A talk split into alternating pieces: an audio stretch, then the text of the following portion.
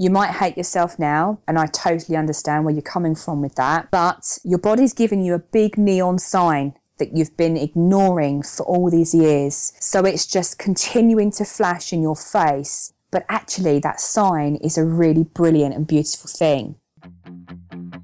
Welcome. You're on air with Ella, where we share simple strategies and truths from people who are doing something better than we are. Whether it's wellness or fitness and fat loss, to just living better and with more energy, or changing your mindset to accomplish more in your own life and succeeding however you define it. This is where we share the best of what we're learning from the experts, and we're learning more every day. Live better, start now. Hi, everyone. You're on air with Ella, and today I'm joined by Sam Barefoot, the digestion detective. Hey, Sam, welcome to the show. Hello, lovely. How are you? I am very, very happy, and I'm so excited to talk to you because sometimes I do entirely selfish shows, and this is one of them. okay.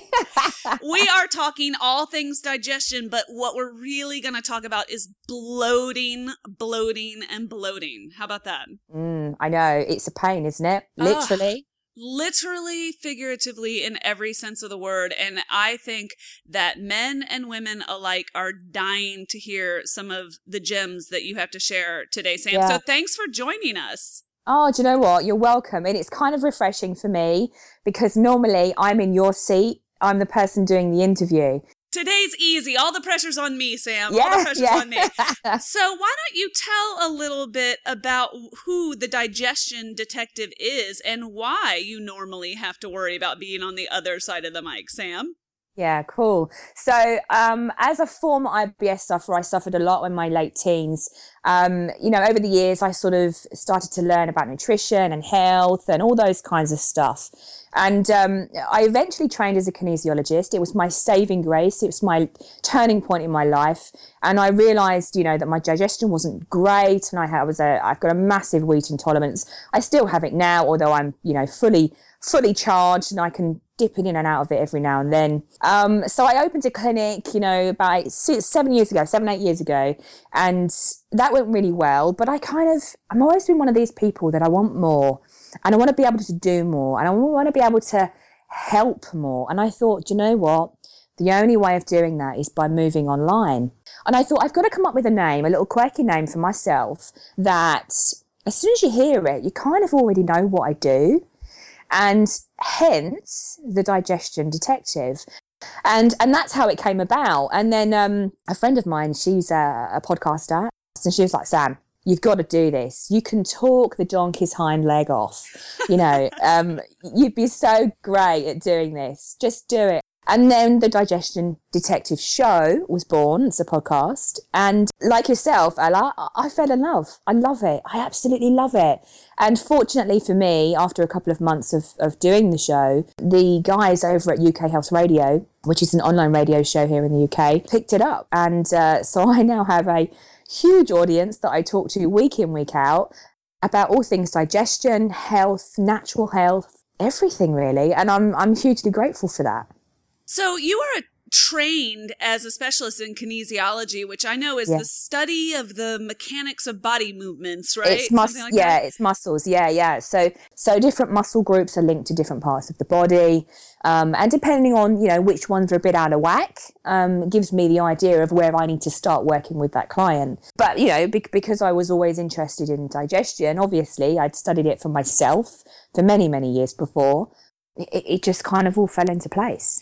So you mentioned that your own suffering from IBS or irritable bowel syndrome led you down the digestion sort of specialty, which in turn gave birth to the digestion detective. Can you yeah. can you share a little bit of your experience as an IBS sufferer so people know what that actually means and what it's like?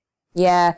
You know what? IBS is just it's just awful and uh, many people suffer in very many different ways for me it was um, i used to call it the mad dash explosion and uh, it was the it was the case of uh, I'd be just doing whatever I was doing, and then all of a sudden, with a click of a finger, um, I had to be in the toilet, and I had um, hence the mad dash. And then once the dash was done, the explosion came. It, it happened to me for years, and I was really shy, believe it or not. And uh, I never told anybody. I kept it a secret for a long, long time until one day that the inevitable happened that, that I couldn't dash quick enough and the explosion came and it, ha- it happened in front of my husband who knew nothing about it. So yeah, it was pretty traumatic. And uh, he obviously sent me straight off to the doctor, and um, the doctor wasn't all that interested. You know, it was take this pill and go away. And um, I thought, right, okay, I got to try and figure this out for myself. One day I discovered kinesiology, and that was the massive turning point for me. So yeah, that's kind of how my my cycle came. But but I once I knew what it was, you know, once I knew what my problem was, it was really quite easy to to fix it. Okay, and you've mentioned that it was in fact a gluten intolerance for you. That's not always the case, I know, but for you that was that was sort of the magic bullet. Yeah, for me it was the the wheaty thing, and um, I mean I was an insomniac as well, but I, I didn't obviously back then I didn't realise that the two were actually connected, and so once I'd fixed my digestion, my insomnia just kind of disappeared all on its own. Now, obviously, because I have that experience for myself, it means that I can actually help others and I can say like, actually, you know, you not sleeping, that's, that's to do with your, your digestion probably anyway. So we'll look at your digestion and, and other stuff will fall into place. And it mostly does. So I promised everybody that what we would focus on for the most part, though, is the dreaded bloat. The bloat. is this? Yeah. I mean, does it? Is this everybody's problem, or just me? No, no. Do you know what? You're not alone, and the majority of people, oh, I'd say maybe nine out of ten, come with the bloat. It's something that it can be incredibly uncomfortable. Um, it can be a visual thing as well, which, uh, you know, w- with most people that have digestive issues, you can keep them a secret you know you can do. But if your bloating is that bad you you can look pregnant. Uh, so it can be a very visual thing as well. And you know what people are like? That you know people want to look good. And i've had people that are into their fitness you know come to me and they're like look my six pack is under there i promise but I, there's a keg right now it's not you're not alone lots and lots male and female all ages get it well, and this is in this episode is going to be useful for so many people, and I'll give you a little bit of my story. Hit me with it. I am generally pretty fit, and I can be in the middle of the triathlon season, which means I'm as fit as I'm going to get, Sam, and then I look like I'm four months pregnant. So yep. I have muscle on my arms, muscle on my legs, everything's where it's supposed to be, and then I look four months pregnant. It's extremely frustrating, extremely frustrating. So that's one case study. Another case study is the person who every time they put anything in their belly they might bloat up. There are some people who are putting certain yep. types of foods in their bellies and those are making them bloat. A lot of men aren't even paying enough attention to realize this is a this is an anecdotal comment, but a lot of men aren't making the connection. They just know sometimes they feel like, "Oh, maybe I ate too much," but their stomachs inflate just like ours do, guys, and they're not they're not 100% certain do. why. So I know sometimes it's a food allergy or food yeah. intolerance and I know there's a lot of other stuff going on. So I just want want to deep dive into that with you today. Let's talk about some of the whys. What causes bloating? Yeah, yeah, okay. Okay, so the simplest form for me to be able to tell you is very simply, it usually occurs in the small intestine. So, for those who don't know where that is on the body, if you think it's just under your rib cage, okay, and I know most people think that that's your stomach, it's not. Just just below your rib cage is is where you're going to find your small intestine, and that is pretty much where your bloating is going to occur. It can from time to time go a little bit lower, but most of the time that's where it is, and that's why you look like you're a bit pregnant. Essentially, what it is, it's the bacteria in your gut creating the gases because it's eating whatever foods you've put into the system. So depending on, on how much bacteria is in there, whether it's good or bad, and what food you have given it depends on how badly you're going to bloat. That's the simplest form that I can give it to you in. There are some very, very technical stuff um, that would probably bore the living daylights out of most people. But if you think of it as that, you are feeding an army. And are you feeding that army water daily or are you giving it Red Bull? Do you know what I mean? It's like, are you supercharging it or are you doing what you should be doing and just giving it what it needs rather than overstimulation?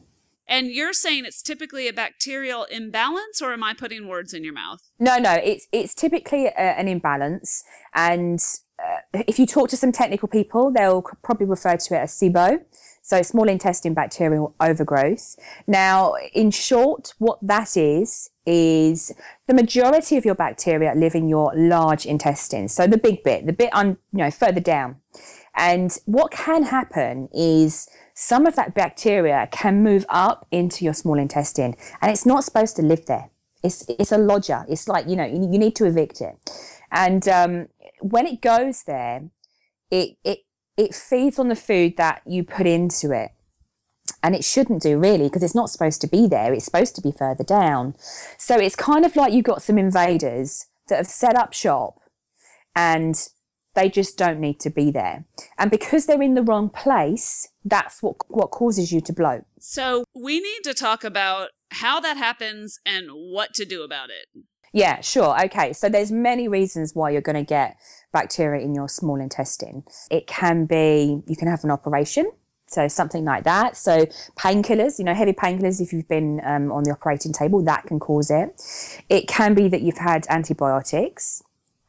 It can be something structural. So there's a valve that sits between your small and your large intestine called the ICV, the ileocecal valve.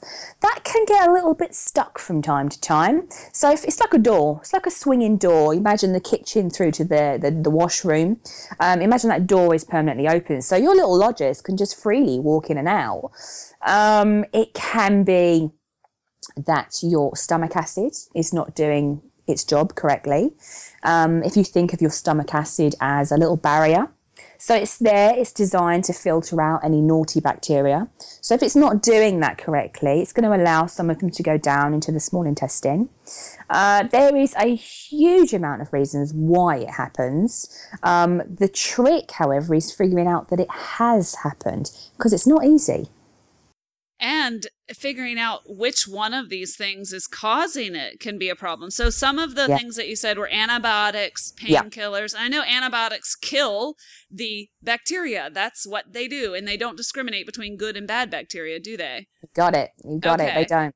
So, painkillers, antibiotics, you mentioned a structural issue, which might be the case for some, um, yeah. low in stomach acid. And then what about food allergies or food intolerances? Yeah. See, that's the other biggie as well. And um, the majority of people I see have some sort of issue with some sort of food group.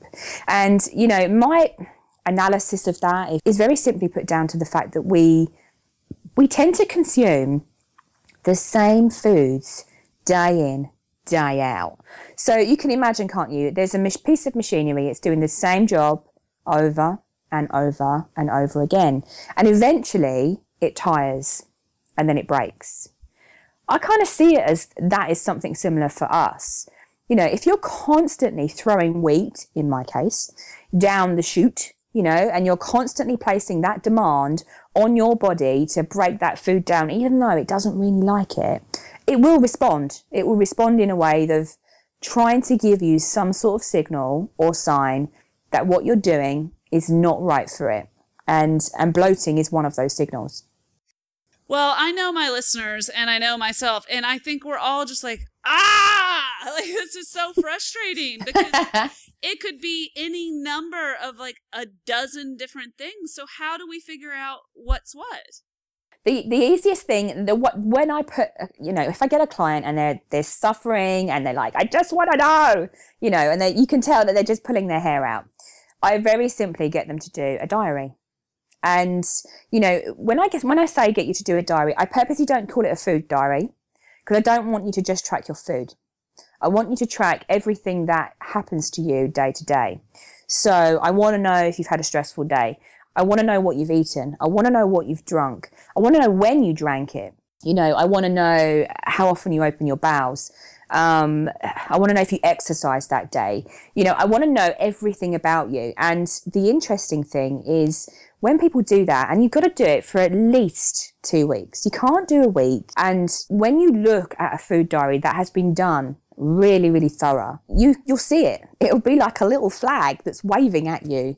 um, as to what your problem is. Okay, and I confess this is not the first time that we've been told this by someone who knew what they were talking about. In episode nine, Elizabeth Benton told us that the best and almost really only way to know which foods are going to work for us is to actually keep a diary as you're describing. And it goes way beyond food, doesn't yeah, it? It does. I was doing an interview this morning with someone, and uh, we were talking about the whole the body being a community. It, it's not individual organs functioning all by themselves. We don't work like that. That's not how we are. Um, everything about us is connected. You can't just look at one area because it, nine times out of 10, it's going to be something else and you'll miss it. And that's the thing. A lot of people just don't look at the whole picture and then they, they'll come back to me and they'll be like, well, that was rubbish. I, I didn't get anything from that you know, and I'm like, okay, so I'll look at it and I'll be like, right, you didn't put down when you when you drank, what you drank, how often you drank. You didn't put down the days that you go to the gym. And I'm asking you to put that down so that I can see it, that you can see it, and together we can find your pattern because it's there. It's in your life every single day. You've just got to be armed with the right kind of knowledge so so you can see it because you just don't. You'll miss it. Well, and we know by now that some of the things you can do is you can go to your naturopath or go to your practitioner and you can get a blood test, food intolerance yeah. tests, food yeah. allergy testing, that sort of thing. And or they can diagnose us back to antibiotic overuse or yeah. painkillers, etc. But what do you recommend to the person who's just sitting at home or driving in the car right now listening to this who's not going to make that appointment in the next yeah. 3 months how can they make some of how can they be their own detective yeah of course okay so from experience i know that there's there's a few main offenders so you've got the wheat gluten group the next group is the dairies then you've got the yeasts and then you've got the sugars. That's pretty much where most of my clients go. And the first two get well over half, well over half. So what I say to people is for those that are really struggling, I would look at cutting these two food groups out for a couple of weeks. So you're talking specifically wheat and dairy? Yes. Okay. Yeah. So don't do it at the same time because if you do that, you're kind of missing the point. So pick one and do it for a couple of weeks. Let your digestion settle. Give it, send it on holiday. Yeah, that's what you got. that's what you got to think of. Because um, in two weeks, although it's a relatively short space of time, if you remove something that's an irritant, your body will respond. It may not respond in the complete healing sense, and in actual fact, that it, that very rarely happens. But it'll give you a pretty good idea because stuff will change, and that's what you're looking for. You're looking for change, always looking for change. So if you take it out and nothing changes, nothing, it's probably not going to be your problem.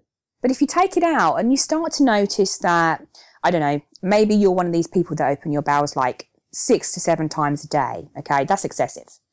Um, and maybe that drops down to three or four.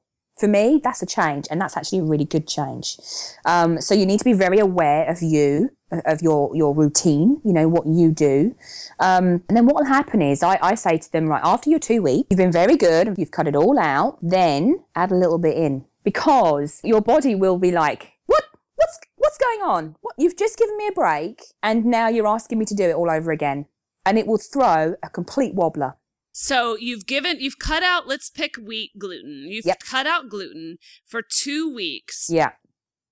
As a minimum, yeah. Okay. So as a minimum, two weeks. And then we don't take out dairy at the same time because that's not going to help you be a detective. Right? No, it's not. Yeah. If you cut, take everything out you're not going to know which one it is. And that's what you're trying to figure out. Okay. So we're in this for the long game. So we give up one thing at a time. Mm-hmm. And then we go back and we have, when you say go back and add a little bit back in, are you suggesting that we go eat an entire pizza or what are you suggesting no i don't suggest you go and eat a pizza and i know you've used pizza because i use pizza a lot because it's my thing i love a pizza but i shouldn't eat it um, but something small so um, I don't know, a piece of toast, uh, maybe a, a, cake. You know, if you're a cake lover and you really want a cake, um, and you've had none, you know, for that for that period of time, something really small. Only add a small piece into one of your meals. And don't add it into all three. Um, just something small because it'll only take something small to create that reaction. And because you've given your body a really nice rest and a lovely break, it will respond much quicker And because you mentally has had that break, you'll be more aware to look for it and you'll recognize it quicker. Okay, that makes sense. So we could do that with wheat, and Yeah. then we could do that with dairy, and we could make Yeah. Independent observations. Let's talk about yeast, yeast and sugar, because I'm not sure people understand what you mean when you say yeast. Let's start there. Yeah, so so ye- I mean, again, yeast you're going to find that in a lot of um, bready type products. Um, same with beers and some other spreads, and there's there's a, a bit more of a range of yeast, and it's a little bit harder for you to find. I have to say, uh, best thing to do is always read the label. That's one of my big things. Um, but yeast is the same. So if you know that you're kind of a yeasty sort of person, um, same principle applies. Um, and sugar, I mean, sugar is the devil. It is the devil in my house, and it, it should be the devil in every house. But sugar is, again, it's one of those things. Sugar will feed your bacteria quick as you like. Literally, it's like giving protein shakes to a bodybuilder. Okay, that's what it's like. Your digestive system hates sugar. It just hates it. It, you know, it feeds all the bacteria. The bacteria literally go crazy. And you're just going to blow and ev- you know everything is just going to tumble and tumble and tumble. And it's it's just not going to do you good.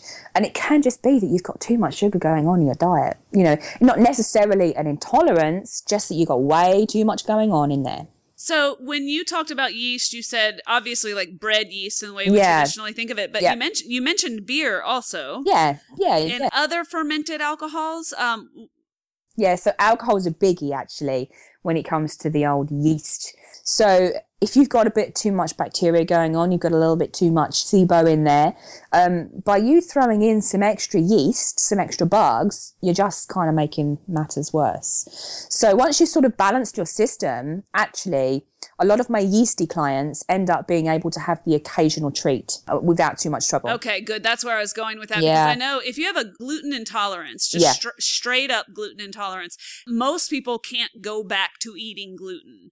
But Yeah. ye- yeast, dairy, and sugar, if you can heal yourself, you c- you can create like a little tolerance for them in in slight in moderation. Yeah, absolutely. Yeah, in moderation. I mean, the gluten thing, you've you've got two. I think people get confused with the whole gluten thing as well. You've got an intolerance and you've got an allergy. Okay, so an allergy is someone like a celiac, uh, where it's an actual uh, uh, immune function problem, Right. um, and and the body kind of turns on itself and eats itself. Um, that's major, and you cannot ever ever touch it again. But with an intolerance, you can build, you can rebuild your digestion back up. And only when you are top of your game, you know, that you could have some, but you've got to be mindful of it. Really, really mindful of it. So for me, I love a pizza. I do, but I know that I can only have one maybe once a month. It's got to be great quality. I've got to throw down my neck some food enzymes to help me break it down. And I've got, I've got to have it without a glass of wine because my stomach just cannot deal with the amount of gluten and the sugar from the wine all at the same time.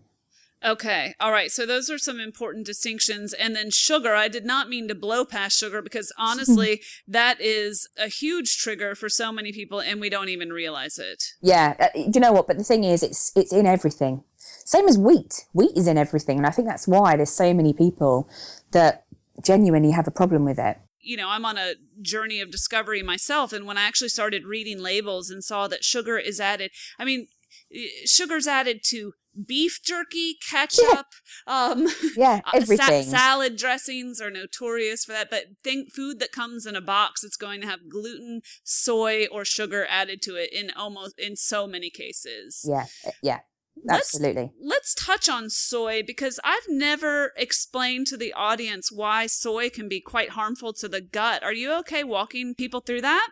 Um, the, the thing with soy is it's got to be clean. There's a lot of soy out there that can be so heavily toxic from all the chemicals that they've used to actually strip the bean and all that sort of stuff that actually, you know, you're, you're basically drinking something that can be quite highly chemical. And I know as well that soy has the, the not so great, the not so clean version of it. It can play a bit of havoc on your hormones as well. And I think what people don't realize is a lot of your hormones are actually manufactured in your gut. So, you know, if, if you're thinking about switching to soy, and there is a very split market on this, there's a lot of people out there that, that are pro soy. there's a lot of people out there that are just like, no, I'm not, you know, I'm not having it. But it, for me, it's it, it can destroy part of the gut lining uh, uh and the brush brush border uh, enzymes is, is probably where that happens which in turn just creates that whole big cycle of you know digestion struggling to do what it's hoping to do, do you, how do you feel about almond milk and coconut milk as options? Oh i love it.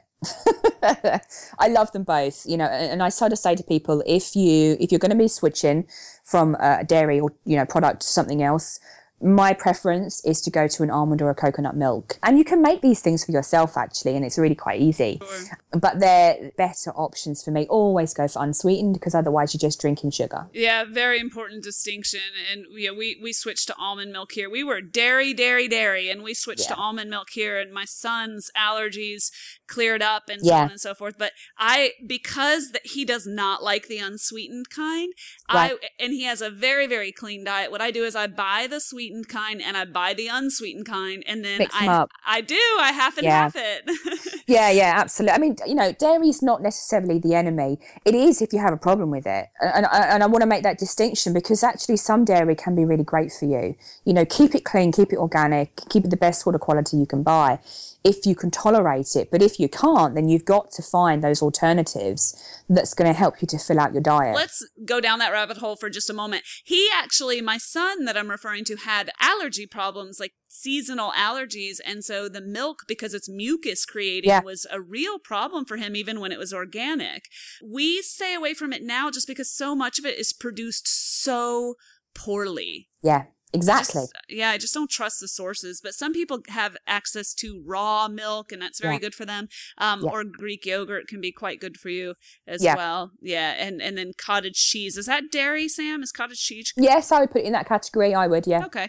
All right. So thank you for sharing some of those main triggers. Let's talk about what people can do if they have played their own detective or been able to get in front of a digestion detective like Sam barefoot or their local practitioner. What can they do? What it, what typically happens next once you figure out what's actually plaguing you?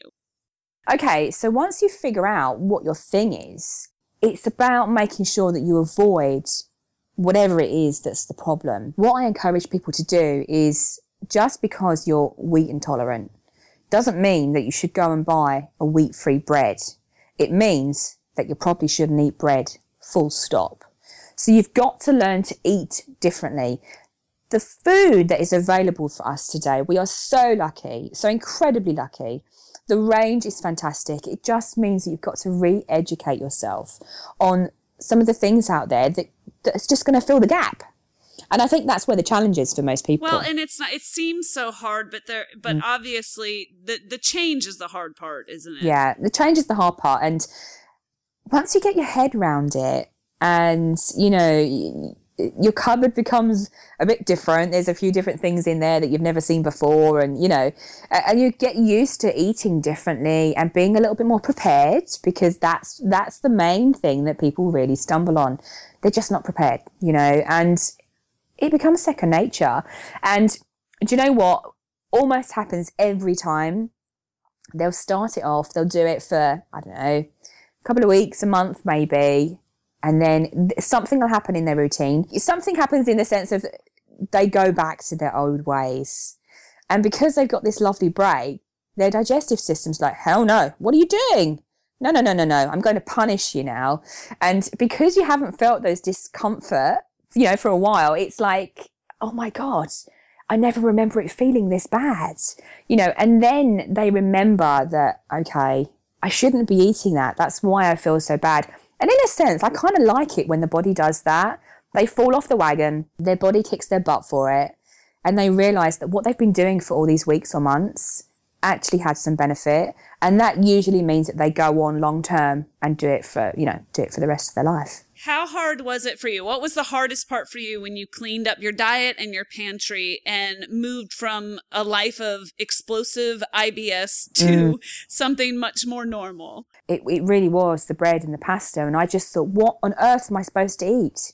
What am I supposed to, you know, it was awful. And, you know, even now, I still love fresh bread from the bakers, you know, but I just can't have it very often, you know, and, and I have to look after myself a lot better. So when people sort of say, but what am I supposed to have? I can really feel their pain because I know that it's going to be such a change. But for me, you know, my health is so much better, so much better now than it ever has been. And I know that's just because I've cleaned up my digestion to a point that I can be a bit naughty from time to time. And my body will tell me very, very quickly if I've gone too far. And my hope is that people that are in a similar situation, they can learn and understand what their body's doing and what it's telling them. And they'll know when they've gone a little bit too far, but they can push it from time to time. And there's no harm in that. You know, we're human beings, but persistence, honestly, it will pay you back tenfold in so many ways. Right, you just um you just change your why, right? Your motivation. So where you might have been motivated by the bread before mm. and the deliciousness, you have a different focus and a different motivation where you are trying to practice feeling great and looking yeah. great and not having your bowels explode in public. Yeah. And that, that's a different motivation, isn't it? Yeah, it is. It's, it, it is. It's a mindset change, you know, and digestion very much is about your mind. You can control a lot of what happens to you with the way that you think. And um, so, certainly with a lot of people I see, part of the thing that I have to go through with them is is they learn to hate themselves because of the awful effects of what they're going through. Um, and I have to sort of teach them and I have to show them the path that you might hate yourself now. And I totally understand where you're coming from with that because I was the same. But you need to look at it as your body's giving you a big neon sign that you've been ignoring for all these years. So it's just continuing to flash in your face and making you really grumpy. But actually, that sign is a really brilliant and beautiful thing because eventually it will become your best friend. And just by listening to it or knowing when it's about to flash. That's really, really important. And something very powerful that you just said, Sam, mm. is mm. your mindset has everything to do with how your body even I'm these are in my own words, but how your body even metabolizes that food. Yeah, absolutely. You know, there's there's the whole brain gut connection. We are big one unity inside there, you know, and you've got to learn to love who you are and love everything about you because your body constantly gives you signs and signals all day long. And it's down to you whether you're going to hear them or not, or recognize them or not. And like I say, eventually you'll be able to figure out the good days from the bad days before they even happen because you'll be prepared. And that's a really wonderful place to be. All right, that's well said. Can you uh, suggest two or three quick tips for just not creating bloating just in general?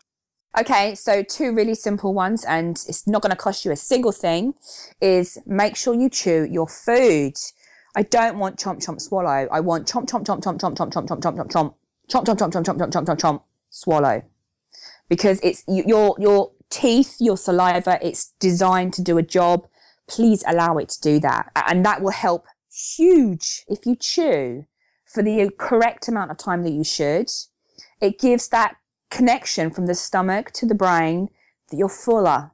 So you're not going to eat as much. Okay. So you, you, you could lose a couple of pounds, which is good. So chew. You must chew your food. The second one is one that almost everybody that I come across does. And that is that they drink at the same time that they eat.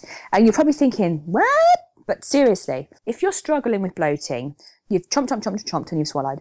But at the same time, you've washed it back with a big old glass of water.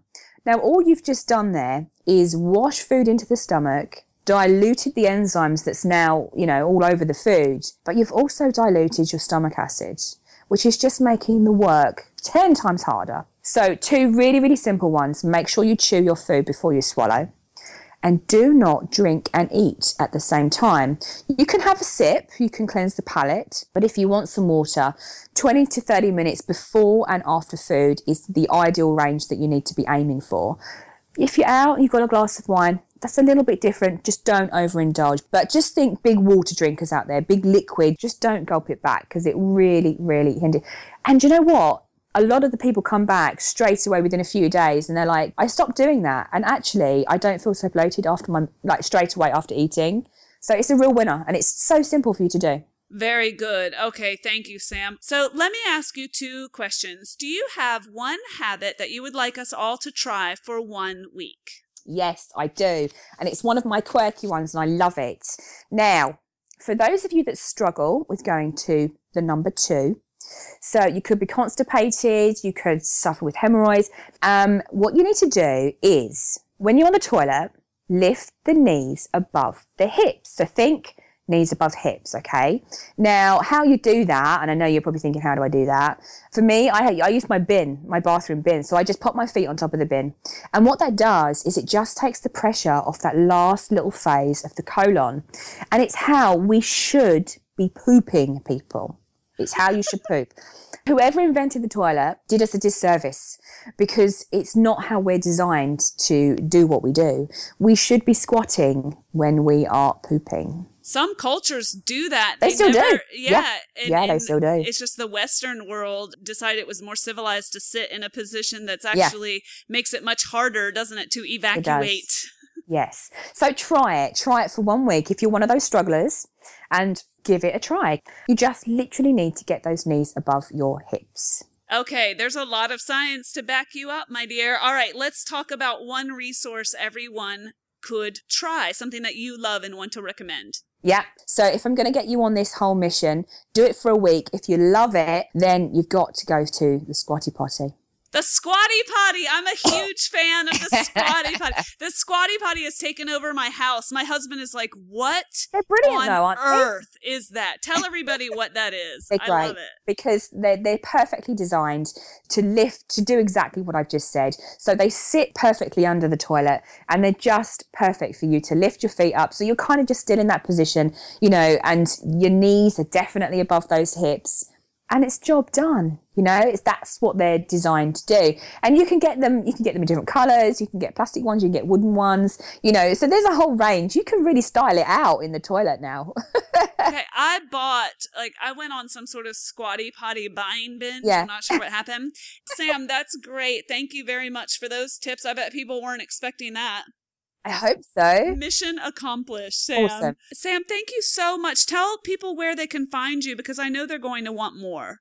Yeah, it's cool. So, um, the digestiondetective.com is the website. Um, I have Facebook. I'm most prolific on Twitter.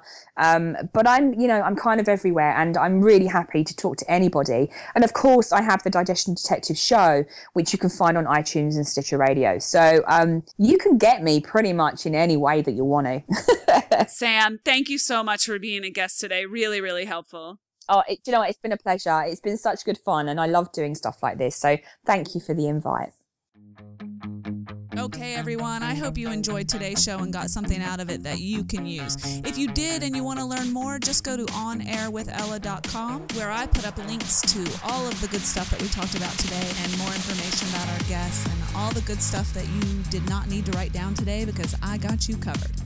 Don't forget to join our Facebook page, and thanks for those phenomenal reviews in iTunes. Every great review helps, and we read every one. Thanks for listening, and thanks for inspiring me. You are quite simply awesome.